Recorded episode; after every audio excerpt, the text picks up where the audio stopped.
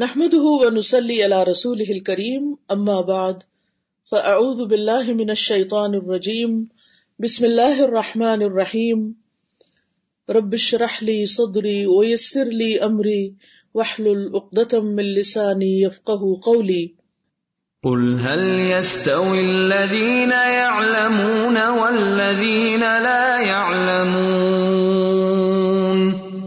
وإذا قيل انشزوا فانشزوا يرفع الله الذين آمنوا منكم والذين أوتوا العلم درجات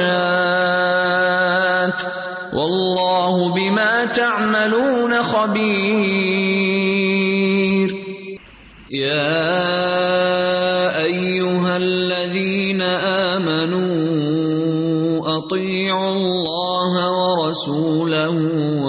ولا تولوا عنه وأنتم تسمعون. باب شہود الملائکت بدرن. باب فرشتوں کا بدر میں حاضر ہونا یعنی مسلمانوں کی مدد کے لیے۔ جیسا کہ ہم جانتے ہیں کہ ہم کتاب المغازی میں جنگ بدر کے بارے میں پڑھ رہے ہیں اور ہم سب اس بات کو بھی جانتے ہیں کہ بدر میں اللہ سبحان تعالیٰ نے خاص طور پر مسلمانوں کی مدد کی تھی اور یہ مدد ان کے ایمان اور یقین کے مطابق ان کے پاس آئی۔ جب انہوں نے اسلام کے لیے ہر طرح کے خطرات کو مول لینے کا ارادہ کر لیا۔ حدیث ہے حدثني اسحاق ابن ابراہیم اخبرنا جریر عن يحيى بن سعيد عن معاذ بن رفاعة بن رافع الزرقي ان عن أبيه وكان أبوه من أهل بدر۔ قال، جاء جبريل إلى النبي صلى الله عليه وسلم فقال، ما تعد أهل بدر فيكم قال، من أفضل المسلمين أو كلمة نحوها قال وكذلك من شهد بدرا من الملائكة امام بخاری کہتے ہیں کہ مجھ سے اسحاق بن ابراہیم نے بیان کیا کہا، ہمیں جریر نے خبر دی۔ انہوں نے یاہی ابن سعید انصاری سے، انہوں نے معاذ بن رفا بن راف زرقی سے، انہوں نے اپنے والد رفا سے، جو بدر والوں میں سے تھے۔ تو گویا، بدر والے اپنے اوپر گزرے ہوئے حالات جو تھے، یا واقعات اور ان کے جو مشاہدات تھے، وہ آگے اپنے بچوں کو بتایا کرتے تھے۔ اور یہ احادیث پھر ان کے بچوں سے روایت ہے اور نہ صرف یہاں بلکہ اور احادیث میں بھی آپ دیکھیں گے کہ بہت جگہ یہ آتا ہے کہ ایک راوی یا ایک صحابی اپنے بچے کو بتاتے ہیں اور وہ بیٹا جو ہے وہ اپنے باپ کی نسبت سے اس حدیث کو روایت کرتا ہے۔ اس سے ہمیں مسلمانوں کا ایک طریقہ کار بھی پتہ چلتا ہے کہ کس طرح وہ اپنی آئندہ آنے والی نسلوں کی حفاظت کرتے اور ان کو اپنی تاریخ سے آگاہ کرتے اور انہیں دین کی تعلیم دیا کرتے تھے۔ آج کل ہم دیکھتے ہیں کہ ماں باپ اپنے گزرے ہوئے خاندانی حالات کے بارے میں تو بتاتے ہیں۔ ہر ایک کی زندگی میں کوئی نہ کوئی ایسا تجربہ یا مشاہدہ ہوگا کہ جس میں ہم دیکھتے ہیں کہ وہ کہتے ہیں کہ ہمارے دادی ایسی تھی یا نانی ایسی تھی یا نانا ایسے تھے یا ہمارا خاندان ایسے تھا۔ ان چیزوں کے بارے میں خاندانی تاریخ کے بارے میں تو بہت سے لوگوں کو پتا ہوتا ہے۔ اگرچہ یہ بھی اب ٹرینڈ بہت کم ہوتا جا رہا ہے، لیکن ہم دیکھتے ہیں کہ صحابہ جو تھے وہ صرف اپنے خاندانی حالات اور واقعات نہیں بتاتے تھے، بلکہ اس کے ساتھ ساتھ ان کی جو اسلام میں کنٹریبیوشن تھی، دین کی خدمت میں جو ان کا کردار تھا، اس کو بھی انہوں نے آگے نریٹ کیا، آگے کی نسلوں کو بتایا، انہیں آگاہ کیا۔ اور یہ انتہائی ضروری ہوتا ہے۔ یعنی بچوں کی تربیت میں، کسی نسل کی تربیت میں، کسی امت کی تربیت میں، اس کی تاریخ کا ذکر بے حد اہم ہوتا ہے۔ اور انسان ہمیشہ اپنے سے بڑوں کو اپنے لیے رول ماڈل بناتا ہے، ایک نمونہ بناتا ہے۔ اور اس کی بنیاد پر وہ اپنی تربیت کرتے ہیں یعنی کہ انسان ہمیشہ یہ دیکھتا ہے کہ جو کام میں کر رہا ہوں، کیا مجھ سے پہلے کے لوگ یا مجھ سے بڑے لوگ جو ہیں وہ بھی یہ کر رہے ہیں، یا ان کا اس میں کوئی اپروول ہے؟ اور اگر وہ مل جاتا ہے تو ان کے لیے وہ کام کرنا آسان ہوتا ہے۔ تو بہرحال، یہاں ہم دیکھتے ہیں کہ معاذ بن رفا جو ہیں، وہ اپنے والد سے روایت کرتے ہیں اور ان کے والد کا نام رفا ہے، معاذ کے والد کا نام۔ وکان ابو من اہل بدر، اور ان کے والد اہل بدر میں سے تھے یعنی بدر میں شریک ہونے والوں میں سے تھے۔ ان لوگوں کا ایک بہت بڑا مقام ہے اور کسی کے لیے ایک بہت بڑی سعادت کی بات ہوتی تھی کہ کوئی اہل بدر میں سے کہلائے، کیونکہ نبی صلی اللہ علیہ وسلم نے ان کے بارے میں فرمایا، جیسے کہ پیچھے بھی حدیث گزر چکی ہے۔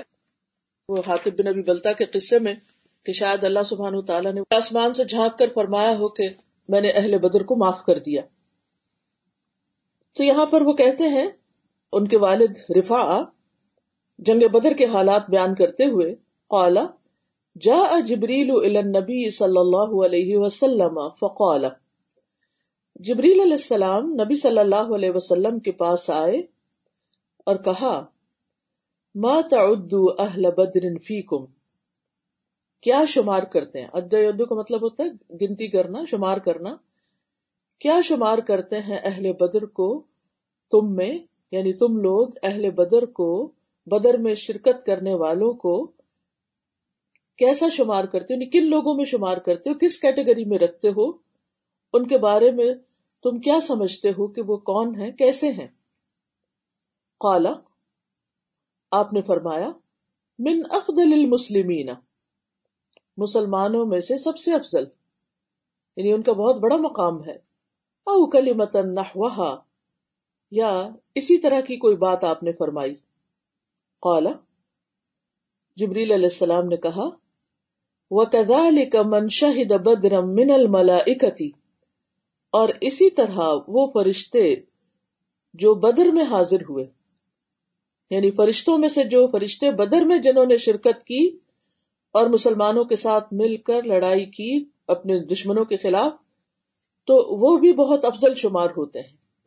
وَكَذَلِكَ مَنْ شَهِدَ بَدْرًا مِنَ الْمَلَائِكَةِ۔ اسی طرح ملائکہ میں سے جنہوں نے بدر کی جنگ میں حصہ لیا، وہ بھی دوسرے فرشتوں سے افضل ہے فرشتے کچھ اور جنگوں میں بھی اترے، لیکن بدر میں خاص طور پر انہوں نے باقاعدہ جنگ میں حصہ لیا اور وہ مسلمانوں کے دشمنوں کو مار بھی رہے تھے۔ اسی طرح ہم دیکھتے ہیں، کچھ اور احادیث سے بھی ہمیں یہ بات پتہ چلتی ہے۔ مسند احمد کی روایت ہے، حضرت علی رضی اللہ عنہ کہتے ہیں کہ مجھے اور ابو بکر رضی اللہ عنہ کو غزوہ بدر کے موقع پر بتایا گیا کہ آپ میں سے ایک کے ساتھ جبریل علیہ السلام ہے اور دوسرے کے ساتھ میکائیل علیہ السلام ہے۔ یہ حضرت علی کی روایت ہے کہ حضرت علی اور ابو بکر رضی اللہ عنہ کو یعنی دونوں کے ساتھ ساتھ بڑے فرشتے ہیں اور اسرافیل علیہ السلام بھی ہیں جو ایک عظیم فرشتے ہیں اور میدان کارزار میں موجود ہیں۔ یا یہ کہا گیا کہ صف میں موجود ہیں۔ اس سے یہ پتا چلتا ہے کہ بڑے بڑے فرشتے اترے تھے بدر میں۔ پھر اسی طرح ابن عباس کی روایت ہے اور یہ صحیح مسلم کی روایت ہے۔ وہ کہتے ہیں کہ اس دن یعنی جنگ بدر کے دن، مسلمانوں میں سے ایک شخص اپنے سامنے بھاگتے ہوئے مشرقوں میں سے ایک آدمی کے پیچھے دوڑ رہا تھا۔ یعنی اس کا پیچھا کر رہا تھا، اس کو مارنے کے لیے۔ کہ اچانک اس نے اپنے اوپر سے کوڑا مارنے اور اس کے اوپر سے گھڑ سوار کی آواز سنی۔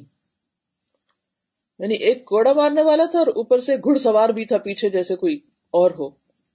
جو کہہ رہا تھا، ہیزوم، آگے بڑھو۔ اس نے اپنے سامنے مشرق کی طرف دیکھا تو گرا ہوا تھا۔ اس نے اس پہ نظر ڈالی تو دیکھا کہ اس کی ناک پر نشان پڑا ہوا تھا۔ کوڑے کی ضرب کی طرح چہرہ پھٹا ہوا تھا۔ اور وہ پورے کا پورا سبز ہو چکا تھا۔ جیسے ہم کہتے ہیں نا، نیلا ہو چکا تھا یعنی اس کا مرنے کے بعد رنگ بدل چکا تھا۔ وہ انصاری آیا اور رسول اللہ صلی اللہ علیہ وسلم کو یہ بات بتائی۔ تو آپ نے فرمایا کہ تم نے سچ کہا۔ یہ تیسرے آسمان سے آئی ہوئی مدد تھی۔ جیسا کہ آپ سب جانتے ہیں نا کہ سات آسمان ہیں اور ہر آسمان پر فرشتے موجود ہیں۔ تو یہ فرشتہ جو تھا، یہ تیسرے آسمان سے آیا تھا۔ تو اللہ سبحان تعالیٰ نے مختلف جگہوں سے فرشتوں کو اتارا اور انہوں نے مسلمانوں کی مدد کی۔ علامہ اقبال کا وہ شعر بھی آپ نے سن رکھا ہوگا نا، جس میں کہتے ہیں کہ، فضائے بدر پیدا کر، فرشتے تیری نصرت کو اتر سکتے ہیں، گردوں سے قطار اندر قطار اب بھی تو ہم سب چاہتے ہیں کہ اللہ کی مدد آئے، ہم چاہتے ہیں کہ اللہ تعالیٰ فرشتوں کے ذریعے ہماری مدد کرے۔ لیکن آپ بتائیے کہ فرشتوں کی مدد کب آتی؟ کس کے لیے آتی؟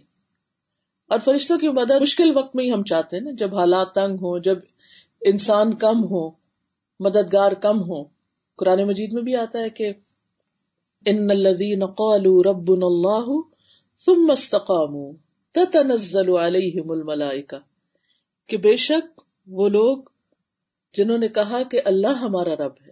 ان الذين قالوا ربنا الله یعنی پورے یقین کے ساتھ اللہ کو اپنا رب مان لیا۔ اپنا خالق، مالک، رازق مان لیا، تو پھر تم مستقام پھر انہوں نے استقامت اختیار کی یعنی دین کے رستے پر جم گئے۔ آندیاں آئے طوفان آئے وہ انہیں ان کے رستے سے ہٹا نہیں سکتے۔ وہ جمے رہتے ہیں۔ وہ اپنے ارادوں میں پختہ ہوتے ہیں۔ تو اللہ کی مدد بھی آ جاتی۔ ستنزل علیہم الملائکہ۔ ایسے لوگوں کے لیے پھر فرشتے اترتے ہیں۔ اور وہ اتر کے کیا کہتے ہیں؟ اللہ تخافو، مت ڈرو۔ ولا تحزنو، مت غم کرو۔ یعنی غم بھی نہ کرو، خوف بھی نہ کرو۔ نحن اولیاؤکم فی الحیات الدنیا۔ ہم تمہارے دوست ہیں دنیا کی زندگی میں، وہ فی الآخرہ اور آخرت میں بھی۔ تو آپ سوچئے کہ پھر ایسے لوگ نہ دنیا میں تنہا ہوتے ہیں اور نہ آخرت میں تنہا ہوتے ہیں۔ کس طرح ان کو مدد ملتی کیا آپ سب کا دل چاہتا ہے کہ آپ کے لیے بھی فرشتوں کی مدد آئے اور خاص آپ کو سکینت ملے، خوف اور غم دور ہوں، پریشانیاں دور ہوں لیکن یہ اس وقت آتا ہے کہ جب انسان واقعی اپنا پورا توکل اور بھروسہ اللہ کی ذات پر کرتا ہے، مشکل وقت میں اللہ کو پکارتا ہے۔ آپ کو یاد ہوگا، پیچھے ہم پڑھ چکے ہیں جنگ بدری کے حالات میں کہ کس طرح جب نبی صلی اللہ علیہ وسلم تشریف لائے اس میدان میں تو آپ اپنے چھپر کے نیچے کس طرح دعا کر رہے تھے؟ کتنی آہوزاری کے ساتھ سجدے میں پڑھ کے اور حضرت ابو بکر نے جب دیکھا تو ان کو رحم آ گیا، کہا کہ بس اللہ کے رسول، اب کافی ہے۔ ہم سب بھی اپنا جائزہ لیں کہ جب ہمارے راستے میں کوئی مشکل آتی ہے تو ہم کیا کرتے ہیں؟ جب ہماری زندگی میں کوئی پریشانی آتی ہے تو ہم کیا کرتے ہیں؟ کیا واقعی ہم بھی رو رو کر اللہ کو پکارتے ہیں؟ یا ہم پھر اور ادھر ادھر کی چیزوں میں لگ جاتے ہیں، شیطان کے ہاتھ چڑھ جاتے ہیں۔ کیونکہ ایسے موقع پر انسان بہت کمزور ہوتا ہے سینسیٹیو ہوتا ہے۔ جب اس پر کوئی پریشانی آتی ہے، اس کو ایک سہارے اور سپورٹ کی ضرورت ہوتی۔ اور اللہ کا سہارا موجود ہے، لیکن ہم اس کی طرف رجوع ہی نہیں کرتے۔ نتیجہ کیا ہوتا ہے کہ پھر اللہ تعالیٰ ہمیں ہمارے نفس کے حوالے کر دیتا ہے۔ اور ہم پریشانیوں پر پریشانیوں کے شکار ہوتے چلے جاتے ہیں۔ تو دین کے راستے میں مشکلات ضرور آتی اور دین کے راستے میں مدد بھی اللہ ہی کی طرف سے آتی دین میں کامیابی اللہ کی رحمت سے آتی ہے اس لیے اگر آپ دین کے راستے پر چل رہے ہیں، آپ کو خود اپنی ذات کی طرف سے کوئی مشکل ہے، ماحول کی طرف سے کوئی مشکل ہے، لوگوں کی طرف سے کوئی مشکل ہے، والدین کی طرف سے بعض اوقات رکاوٹیں آ جاتی ہیں، بعض اوقات اور قسم کی رکاوٹیں آ جاتی ہیں۔ کہ آپ چاہتے ہیں کہ آپ دین کے رستے پر چلیں، لیکن آپ چل نہیں پاتے، تو پھر مدد کون کرے گا؟ اللہ مدد دے گا۔ بعض اوقات ایسا ہوتا ہے نا، سارے انسان آپ کا ساتھ چھوڑ جاتے ہیں۔ آپ بالکل تنہا ہو جاتے ہیں۔ اور جب یہ احساس ہوتا ہے کہ میں اکیلا رہ گیا ہوں، میرے ساتھ کوئی نہیں، یا ہماری تعداد کم ہے، تو ایسی صورت میں بھی اللہ تعالی اپنے فرشتوں کے ذریعے مدد کرتے ہیں اور پرانے مجید میں ہم یہ بھی پڑھ چکے ہیں کہ اصل مدد تو اللہ ہی کی ہوتی ہے۔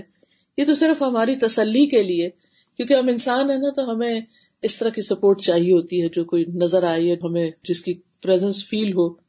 تو اللہ سبحان و تعالیٰ اس اعتبار سے بھی پھر مدد فرماتا ہے اور انسان کو تنہا نہیں چھوڑتا۔ تو سیکھنے کا سبق کیا ہے اس میں؟ کہ انسان ہر اس حال میں جب آس پاس انسانوں کی مدد نظر نہ آئے اور حالات میں تنگی واقع ہو جائے اور خوف اور گھبراہٹ کا عالم ہو، حتیٰ کہ موت سامنے کھڑی ہو، تو سچے دل سے اللہ کو پکارے، رو رو کر اللہ سے مدد مانگے اور اللہ کی مدد ضرور آئے گی۔ اللہ تعالیٰ اپنے بندوں کو کبھی بھی تنہا نہیں چھوڑتا۔ اگلی حدیث ہے، حدثنا سلیمان بن حرب حدثنا حماد عن يحيى عن معاذ بن رفاعة بن رافع وكان رفاعة من أهل بدر، وكان رافع من أهل العقبة، فكان يقول لابنه، ما يسرني أني شهدت بدرا بالعقبة؟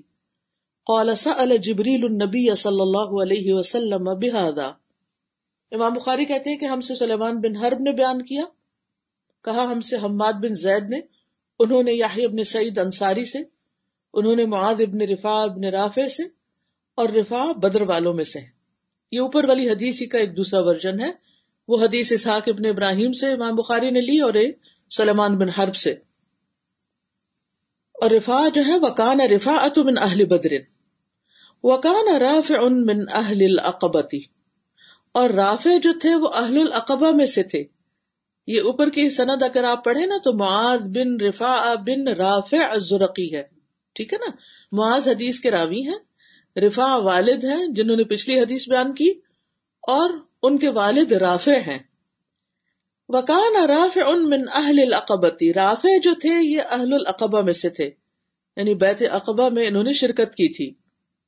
فکان یقول البنی ہی وہ اپنے بیٹے سے کہا کرتے تھے، ان کے بیٹے کون ہیں؟ رفا وہ اپنے بیٹے سے کہا کرتے تھے، ما یسرنی انی شہد تو بدرن نہیں مجھے خوش کرتی یہ بات کہ میں بدر میں شریک ہوا بالعقبتی اقبا کے بدلے، یا اقبا کے برابر۔ یعنی اقبا میں شرکت، بیت اقبا میں شرکت جو ہے، اس کی مجھے زیادہ خوشی ہے۔ وہ کیوں؟ اس لیے کہ بیت اقبا ہی حضور صلی اللہ علیہ وسلم کے اطمینان اور ہجرت کا باعث ہوئی اور مدینہ میں آپ کی تشریف آوری کا سبب ہوئی۔ اور اسلام کی ترقی کا باعث ہوئی۔ یعنی بدر پیش نہ آتی، اگر بیت اقبا نہ ہوتی۔ تو اس سے کیا بات پتہ چلتی ہے؟ یعنی بدر والے چونکہ ایک خاص تاریخی واقعہ بھی ہے اور کافی تعداد میں ہے یہ لوگ، تو عموماً اس کا ذکر زیادہ ہوتا ہے، اگرچہ بیت اقبا بھی ہمیشہ تاریخ میں ذکر کی جاتی ہے۔ اس میں نسبتاً لوگ کم تھے۔ تو بیت اقبا میں شرکت کرنے والے بھی کسی فضل سے اور کسی خیر و بھلائی سے محروم نہیں۔ جیسا کہ آپ جانتے ہیں کہ جو شخص بھی خیر کی طرف رہنمائی کرتا ہے، اس کا، اس کے بعد آنے والے خیر کے ہر کام میں حصہ شامل ہو جاتا ہے، جو اس کی اس کوشش کی وجہ سے ہوتا ہے۔ تو اس وجہ سے یعنی کہ یہ ایک بنیادی کام تھا۔ دین کی بنیادیں ڈالنے والی بات تھی مدینہ میں۔ تو اس لیے جو صحابہ بیت اقبا میں شریک ہوئے، وہ اس پر بھی ایک طرح سے فخر محسوس کرتے تھے۔ فخر بمانا تکبر نہیں، بلکہ اس کو اپنے لیے آنر کی بات سمجھتے تھے، عزت کی بات سمجھتے تھے اور اس پر خوش ہوتے تھے۔ پھر آپ دیکھیے کہ اس اعتبار سے یہ بہت خوش قسمت ہے کہ ان کی تین جنریشن جو ہیں وہ دین کی خدمت کا کام کر رہی ہیں۔ معاذ ہیں رفا ہیں، رافع ہے اور یہ انصار مدینہ ہے قال سأل جبریل النبی صلی اللہ علیہ وسلم بحادہ سوال کیا، جبریل علیہ السلام نے نبی صلی اللہ علیہ وسلم سے اس کے بارے میں، کس کے بارے میں؟ کہ تم اہل بدر کو کیا سمجھتے ہو؟ یعنی اہل بدر کی، جنگ بدر میں شرکت جو تھی، وہ بہت بڑے آنر کی بات تھی اور اس بنا پر وہ بہت افسل تھے۔ تو یہ اوپر والی حدیث میں جبریل علیہ السلام نے آ کے سوال کیا تھا، اسی کا ذکر ہے یہاں پر۔ اگلی حدیث ہے، حدثنا اسحاق ابن منصور، اخبرنا یزید، اخبرنا یحییٰ سمع معاذ بن رفاعة أن ملكا سأل النبي صلى الله عليه وسلم وأن يحيى أن يزيد بن الهادي أخبره أنه كان معه يوم حدثه معاذ هذا الحديث. فقال يزيد، فقال معاذ ان السائل هو جبریل علیہ السلام. اب امام بخاری اس بارے میں ایک اور روایت لے کر آتے ہیں جو ان کے استاد اسحاق بن منصور سے ہے۔ اسحاق بن منصور نے ہمیں روایت بیان کی کہ ہمیں یزید نے خبر دی، یزید بن ہارون نے کہا ہمیں یاہیا نے خبر دی یاہی ابن سعید الانصاری نے۔ سمع معاذ ابن رفا تھا یاہیا نے معاذ بن رفا سے سنا۔ کیا سنا؟ ان ملکن، کہ ایک فرشتے نے، یہاں نام نہیں لیا گیا جبریل علیہ السلام کا۔ ایک فرشتے نے سأل النبی صلی اللہ علیہ وسلم، نبی صلی اللہ علیہ وسلم سے یہ سوال کیا تھا، کیا ماتا ادو اہل بدر فیکم، کہ تم اہل بدر کو اپنے درمیان کیا سمجھتے ہو؟ وہ ان ان یزید ابن الحاد، اور یاہیا کہتے ہیں کہ یزید ابن الحاد نے اخبرہ ان کو خبر دی ان کانا معہ کہ وہ ان کے ساتھ تھے، یوم حدث معاذ، جس دن معاذ نے انہیں یہ بات بتائی تھی۔ یعنی یحییٰ اس دن یزید کے ساتھ تھے، جب معاذ نے ان سے یہ حدیث بیان کی تھی، کیا؟ فقال یزید یزید نے کہا، فقال معاذ، کہ معاذ نے کہا یعنی ان السائلہ کہ یہ سوالی، یہ سوال کرنے والے ہوا جبریل علیہ السلام، جبریل علیہ السلام تھے۔ اب دیکھیے کہ اس علم کو کس طرح محفوظ کیا گیا ہے۔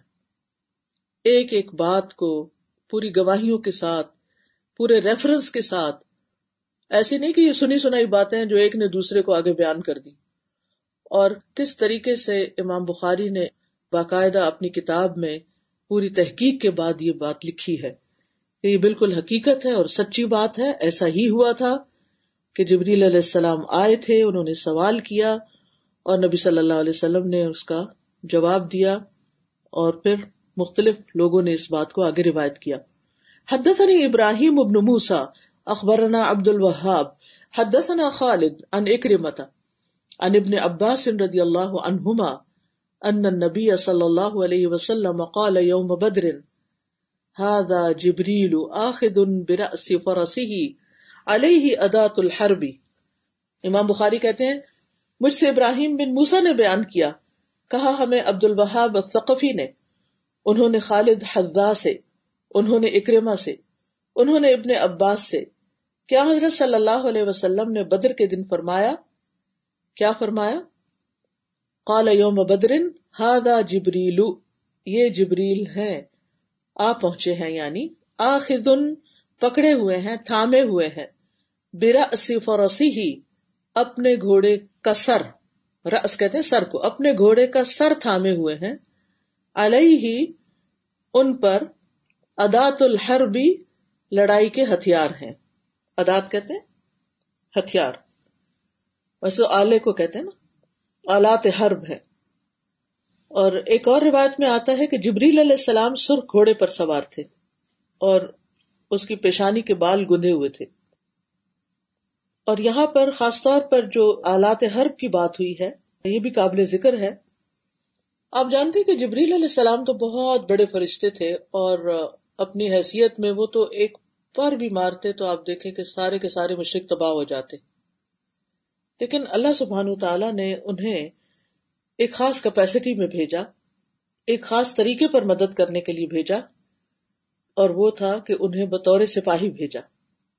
اور انہیں جیسے صحابہ کرام نے شرکت کی، اسی طرح انہیں کے لیول پر ان کے ساتھ مل کر کام کرنے کے لیے کہا۔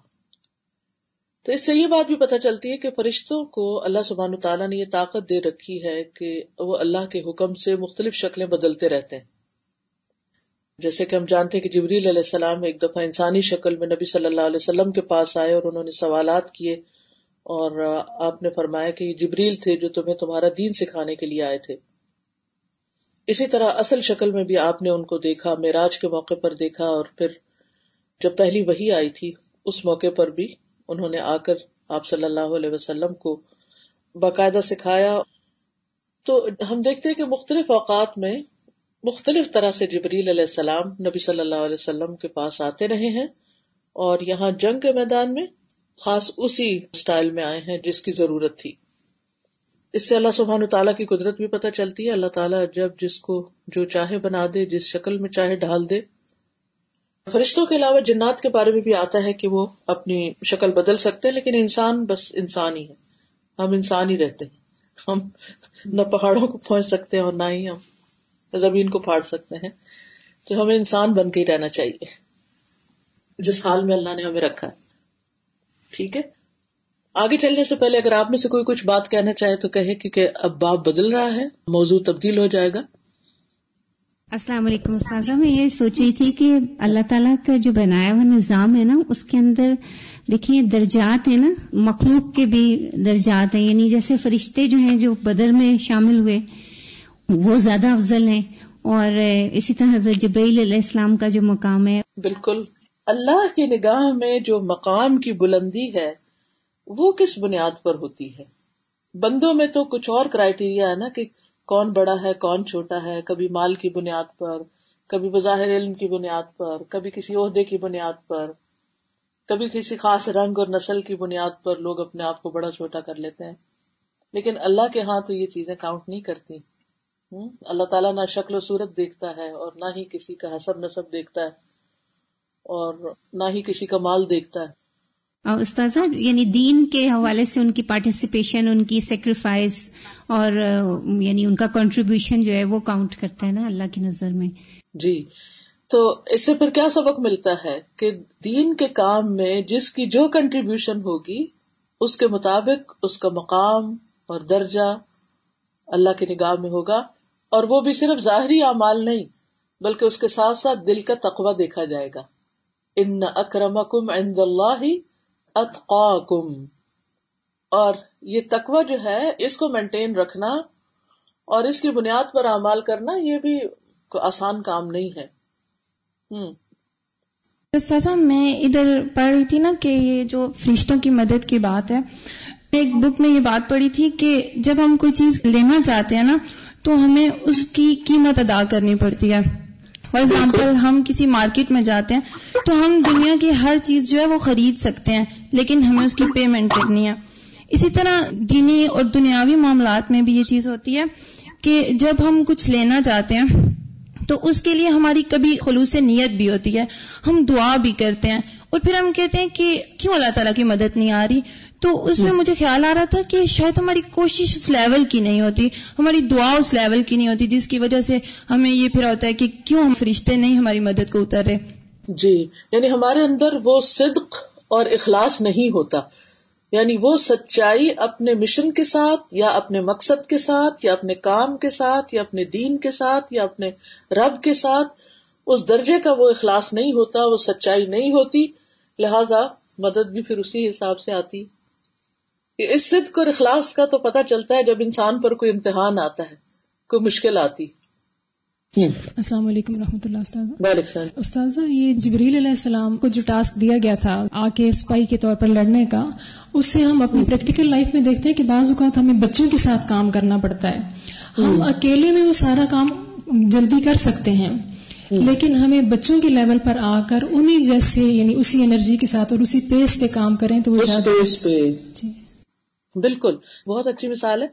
جبریل علیہ السلام کی تو بہت زیادہ طاقت تھی اور صرف پر کے بھی ایک کنارے سے ہی سب کو اڑا دیتے۔ جیسے کہ ہم جانتے ہیں کہ جب باندھنا تھا براق کو تو انہوں نے چٹان کے اندر ذرا سا پر مارا تھا اور وہاں پر وہ جگہ بن گئی تھی اور اس میں براق کو باندھ دیا گیا تھا۔ تو جتنے بڑے بڑے پتھروں کے اندر سوراخ کر سکتے تھے، ہلکے سے اشارے سے ان کے لیے اس فوج کو اڑانا کیا مشکل کام تھا۔ لیکن انہوں نے اس لیول پر آ کر اپنی خدمات پیش کی، جس پر مسلمانوں کا حال تھا یعنی مسلمانوں کا ساتھ دیا۔ تو ہمیں بھی کبھی بچوں کے ساتھ مل کے کام کرنا پڑتا ہے، کبھی کمزور لوگوں کے ساتھ، کبھی بوڑھے لوگوں کے ساتھ، کبھی معذور لوگوں کے ساتھ۔ تو پھر اس وقت ہمیں اپنی طاقت نہیں استعمال کرنی چاہیے، بلکہ ان کے لیول پر آ کر، ان کی پیس پر ان کے ساتھ معاملہ کرنا چاہیے۔ جیسے کہ ایک بہت اہم رول ہے نا کہ بچے کے ساتھ جب بات کیجیے تو کھڑے ہو کر نہ کی جائے۔ زمین پر بیٹھے گٹنوں کے بل، بچے کے لیول پر آئے جتنا اس کا قد ہے اس کے مطابق، اور اس کی طرف دیکھ کر، اس کی آنکھوں میں آنکھیں ڈال کر، اس کی طرف، پوری طرح متوجہ ہو کر اس سے بات کریں، تب وہ اچھی طرح بات سمجھتا ہے۔ بجائے اس کے کہ کھڑے کھڑے اوپر سے ایک روپ دار آواز میں ایک حکم جاڑ دیں۔ تو ہر کام کے کرنے کا ایک طریقہ اور ایک سلیقہ ہے۔ اور ان حالات کے مطابق اپنے آپ کو ڈھالنا بھی ایک ضرورت ہوتا ہے۔ اور اس کا بہت لحاظ رکھنا چاہیے اگر ہم واقعی کامیاب ہونا چاہتے ہیں۔ ٹھیک ہے؟ جی۔ السلام علیکم۔ وعلیکم السلام۔ اسی لحاظ سے سازا میں یہ بھی سوچ رہی تھی کہ جیسے افضل المسلمین کی بات آئی نا پہلی حدیث میں پوچھا گیا کہ اہل بدر کو کیسا سمجھتے تھے؟ نبی صلی اللہ علیہ وسلم نے کہا کہ افضل المسلمین۔ پھر فرشتوں کو بھی انہوں نے کہا کہ فرشتوں میں سے بھی وہ کہ جو بدر میں۔ تو اس طرح کی باتوں کو پڑھ کے ذہن میں آتا نا کہ اچھا بدر میں ہم بھی ہوتے شاید تو ہم بھی ان میں شامل ہو جاتے۔ تو مختلف مواقع پہ اس طرح کی حدیث اور مختلف ٹاسک اور مختلف کاموں کے لحاظ سے جیسے خیریت کی بات بہت دفعہ کی گئی کہ جیسے وہ آتا ہے کہ خیر حکم خیر حکم لہلی اور اس طریقے سے خیر حکم من تعلم القرآن علامہ اور اس طریقے سے مختلف فضیلتیں اور مختلف اہمیتیں جو ہیں وہ نظر آتی ہیں احادیث کے اندر، اور جیسے آیت میں بھی ہے کہ سابق الاولون، اور پھر اس میں جو بعد میں وہ ہیں کہ جو ولدین اتباعوہم بے احسان تو ہر اپنی کیپیسٹی کے اندر اپنی ذمہ داری کے اندر اپنے ہی جگہ اور اپنے وقت اور سچویشن کے اندر رہ کے ہم بہترین کام کیا کر سکتے ہیں ہمیں وہ دیکھنے کی ضرورت ہے۔ نہ صرف یہ ہم تمنا کرتے رہیں کہ ہمیں اس ٹائم پہ ہونا چاہیے تھا یا ہم ان لوگوں کے ساتھ ہوتے۔ اس لیول پہ یا اس زمانے میں اس جگہ پر اس ذمہ داری کے ساتھ میں کیا کام بہتر طریقے سے کر سکتی ہوں یہ سوچنے کی بھی ضرورت ہے۔ بالکل بہت ہی کام کی بات ہے۔ اس میں ہم دیکھتے ہیں کہ کہیں کہا گیا خیر حکم خیر حکم لہلی ہی کہیں کہا گیا خیر حکم منتا علم القرآن و علم اب ایک شخص ہے، اسے قرآن پڑھنے اور پڑھانے کا اس طرح موقع نہیں ملا جس طرح دوسرے شخص کو ملا۔ لیکن وہ جس محاذ پر ہے، جہاں اللہ نے اس کو رکھا ہے، اگر اس میں وہ آسن طریقہ، آسن رویہ اختیار کرتا ہے، تو اس کے لیے بہترین نظر ہے۔ اس طرح کی حادیث جب ہم ایک جگہ کٹھی پڑھتے ہیں تو ہم کہتے ہیں، لو، اس کو بھی بہتر کہا گیا، اس کو بھی تو پھر ان میں سے کون بہتر ہے؟ یا پھر ہم عام زندگی میں جب کسی کو کوئی خاص کام کرتے ہوئے دیکھتے ہیں یا کم علمی کی بنیاد پر صرف ایک بات ہمیں پتا ہوتی ہے، تو ہم اس کو آئیڈیلائز کرنا شروع کر دیتے اور سمجھتے ہیں شاید اجر و ثواب سارا اسی کے لیے اور دوسرے کے لیے نہیں۔ تو یہ دیکھنا چاہیے کہ ہمیں اللہ نے کس مقام پر رکھا ہے اور وہاں اس جگہ پر ہوتے ہوئے ہم اپنی پوری کوشش، پوری ایمانداری کے ساتھ، محنت کے ساتھ، اخلاص کے ساتھ، سچائی اور امانت داری کے ساتھ کس طرح لگا سکتے ہیں۔ تو اس میں اللہ کی رضا پر راضی ہونا بھی آتا ہے۔ کبھی انسان کے درجات بلند ہوتے ہیں، ایک نیک کام کو کر کے اور کبھی کسی آزمائش پر صبر کر کے۔ تو ہم میں سے ہر ایک کو اپنی اپنی جگہ دیکھنا چاہیے کہ میرے سامنے اس وقت کیا چیلنج ہے اور اس سے میں نے کس طرح نبٹنا ہے اور کس طرح اپنی نیت کو بھی خالص رکھنا ہے، اپنی زبان کو بھی قابو میں رکھنا ہے اور صبر و تحمل سے کام لیتے ہوئے نیکی کے راستے پر کس طرح جمے رہنا ہے اور کس طرح استقامت اختیار کرنی ہے؟ جی۔ السلام علیکم استاذہ۔ وعلیکم السلام۔ استاذہ جیسے ایک اسٹوڈینٹ نے بات کی نا کہ ہمیں کوئی بھی چیز جب خریدنی ہوتی ہے اس کی قیمت ادا کرنی پڑتی ہے۔ تو ہاں۔ ہم قیمت ادا مالک کو ہی کر سکتے ہیں۔ ایکچولی ہمارا نا لوگوں کے ساتھ روز انٹریکشن ہوتا ہے ہمارا واسطہ لوگوں کے ساتھ روز پڑتا ہے۔ ہم اللہ پہ یقین تو رکھتے ہیں لیکن ہم بھول جاتے ہیں بار بار کہ ایک اور ذات ہے۔ اس لیے خود کو بار بار ریمائنڈ کروانا پڑتا ہے۔ اس لیے جب ہم لوگوں کے پاس رہ رہے ہوتے ہیں لوگوں کے ساتھ رہ رہے ہوتے ہیں تو ہم اپنی مشکلات انہیں کو بتا دیتے ہیں۔ اس لیے خود جی۔ اس لیے ہمیں خود کو ریمائنڈ بار بار کروانا پڑتا ہے۔ اور آج ہی ہم نے سورت نور میں بھی پڑھا کہ جب کوئی پریشانی آتی ہے نا تو سب سے پہلے آپ خاموش ہو جائیں۔ اور ساتھ ہی پھر آپ وضو کریں نوافل پڑھیں۔ اور جب رو رو کے انسان اللہ سے مانگتا ہے تو اللہ تعالیٰ ضرور قبول فرماتے ہیں اور اس کو بھی دے دیتے ہیں۔ یہ بڑی اہم بات ہے کہ جب کوئی تکلیف اور پریشانی آئے تو پھر صبر کریں، اللہ سے دعا کریں اور باتیں کم کریں۔ ہم کیا کرتے ہیں؟ لوگوں سے ہم باتیں کرنا شروع کر دیتے۔ اس کو بتاتے، اس کو بتاتے، اس سے پوچھتے، اس سے پوچھتے۔ بے قراری، بے صبری۔ اور نتیجہ کیا ہوتا ہے؟ کوئی کچھ مشورہ دیتا ہے، کوئی کچھ دیتا ہے۔ اور پھر وہ کوئی بات کہیں سے اٹھا کے کہیں پھینک دیتا ہے۔ اور اس سے ایسا فتنا فساد پھیل جاتا ہے۔ لیکن آپ دیکھیں کہ عف کے موقع پر کس طرح صحابہ کرام کا کردار سامنے آتا ہے کہ انہوں نے سوائے چار لوگوں کے کسی نے کوئی بات کی نہیں۔ کیسے اپنے ایمان کو بچا کیسے وہ امتحان میں کامیاب ہو گئے؟ اور اگر کوئی سچویشن ہمارے سامنے آتی تو ہمارا کیا حال ہوتا ہے؟ ہم اپنی زبانوں کو کس طرح روکتے ہیں؟ جی آپ فرمائیے۔ السلام علیکم ورحمۃ اللہ وبرکاتہ۔ وعلیکم السلام و اللہ۔ یہ آپ نے بہت اچھی بات کی، جب ہمارے پاس کوئی پریشانی یا مشکل آتی ہے تو ہم یہ دیکھیں کہ ہم کہاں جا رہے ہیں، اپنا جائزہ لیں۔ استاذہ واقعی جب ہمیں پریشانی آتی ہے نا، کبھی ماحول، کبھی گھر یا ہمارے ارد گرد، تو ہم فوراً لوگوں کا سہارا لیتے ہیں۔ بالکل، انسانوں کا سہارا لیتے ہیں۔ درست لفظ آپ نے استعمال کیے کہ مشکل وقت میں ہم انسانوں کا سہارا لینے کی کوشش کرتے ہیں۔ مثلا اگر دو لوگوں میں کوئی جھگڑا ہو گیا ایک ایک گروہ کا سہارا لے گا، دوسرا، دوسرے گروہ کا سہارا لے گا، اور بعض اوقات مسلمانوں کے اندر افطراک پیدا ہونا شروع ہو جاتا ہے اور بے برکتی ہو جاتی ہے اور دین کے کام کا نقصان ہو جاتا ہے۔ یہ گھروں میں بھی پھوٹ پڑ جاتی۔ تو سبق یاد رکھنے کا کیا ہے کہ ہر مشکل میں کس کا سہارا لینا ہے؟ اللہ کا سہارا لینا ہے۔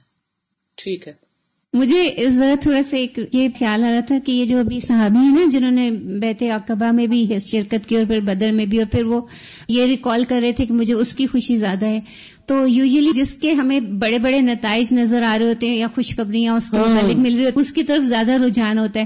اب جیسے استاد میں اسی طرح سوچ رہی تھی کہ جیسے آپ نے کہا بنیادوں میں ڈلنے والا کام ہے جیسے اے آئی ایس ان شاء اللہ بلٹ ہوگی اس کی بلڈنگ تو میں یہی سوچ رہی تھی کہ پتہ نہیں یہاں سے کیسے کیسے اسکالرز نکلیں گے یا بچے ماشاء اللہ پڑھ کے ان شاء اللہ نکلیں گے۔ تو ابھی جو لوگ اس کے لیے کام کر رہے ہیں یا اس کے لیے کنٹریبیوٹ کرتے ہیں، تو ان کو معلوم ہی نہیں ابھی کہ کتنا بڑا وہ آگے جا کے ان کے لیے سب کے جاریہ بنیں گے انشاءاللہ۔ بالکل، جیسے الہدا بن رہا تھا، تو مجھے یاد ہے کہ جب ہم نے پہلی بلڈنگ لی تھی اور پھر اگلے سال کا رینٹ تھا، وہ رینٹ اگرچہ بہت تھوڑا تھا آج کے مقابلے میں، صرف fourteen thousand rupees per month تھا اس بلڈنگ پوری کا رینٹ لیکن وہ میرے دل پہ اتنا بڑا بوجھ تھا کہ میں بتا نہیں سکتی کہ اس وقت مجھے لگتا تھا کہ اس سے بڑی کوئی مشکل ہے ہی نہیں کہ ایک نیکسٹ ایئر کا رینٹ ہم کہاں سے لائیں۔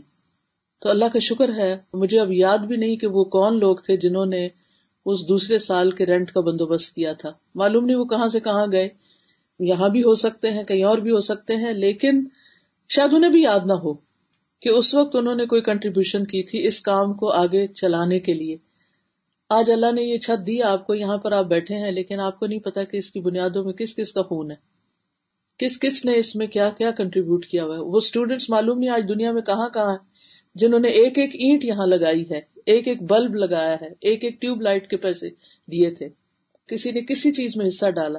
یعنی ایک ایک کلاس آتی تھی اور وہ آ کر وزٹ کرتی تھی اس بلڈنگ کا، جبکہ ابھی بلڈنگ نہیں بنی تھی اور انہیں پتا تھا کہ ان کا کورس تو اس سے پہلے ہی ختم ہو جائے گا جب یہ بلڈنگ بنے گی۔ اور انہیں پتا تھا کہ وہ شاید اس میں نہ پڑھ سکے، نہ پڑھا سکے، نہ یہاں رہ سکے۔ لیکن آپ لوگوں کے لیے، آئندہ آنے والی نسلوں کے لیے انہوں نے اپنے مال میں سے بچت کر کے، بچا کے تو یہاں لگایا تھا، قرآن کی خاطر۔ تو آج آپ اس کو انجوائے کر رہے ہیں۔ آج ایک اور آپ کے سامنے پروجیکٹ آ گیا ہے۔ ہو سکتا ہے آپ خود اس سے فائدہ نہ اٹھائیں، لیکن ہو سکتا ہے آپ کے بچے وہاں پڑھے آ کر، یا ہو سکتا ہے وہ بھی نہ پڑھے لیکن جو بھی کوئی پڑھے گا، جب آپ نے اللہ کے لیے کوئی قربانی کر دی تو بس کر دی۔ اللہ تعالیٰ اس کو قبول کرنے والا ہے۔ تو نام نہیں ہوتا بعض قربانیوں کا، لیکن اللہ کے ہاں اس کا بہت بڑا اجر ہوتا ہے۔ اور انسان کو دنیا اور آخرت میں مختلف طرح سے اس کا ریوارڈ ملتا رہتا ہے۔ تو اس لیے انسان جو بھی کرے، جتنے بھی اخلاص کے ساتھ کرے، وہ کرتا رہے، کیونکہ اصل اجر تو اللہ کے پاس ہے۔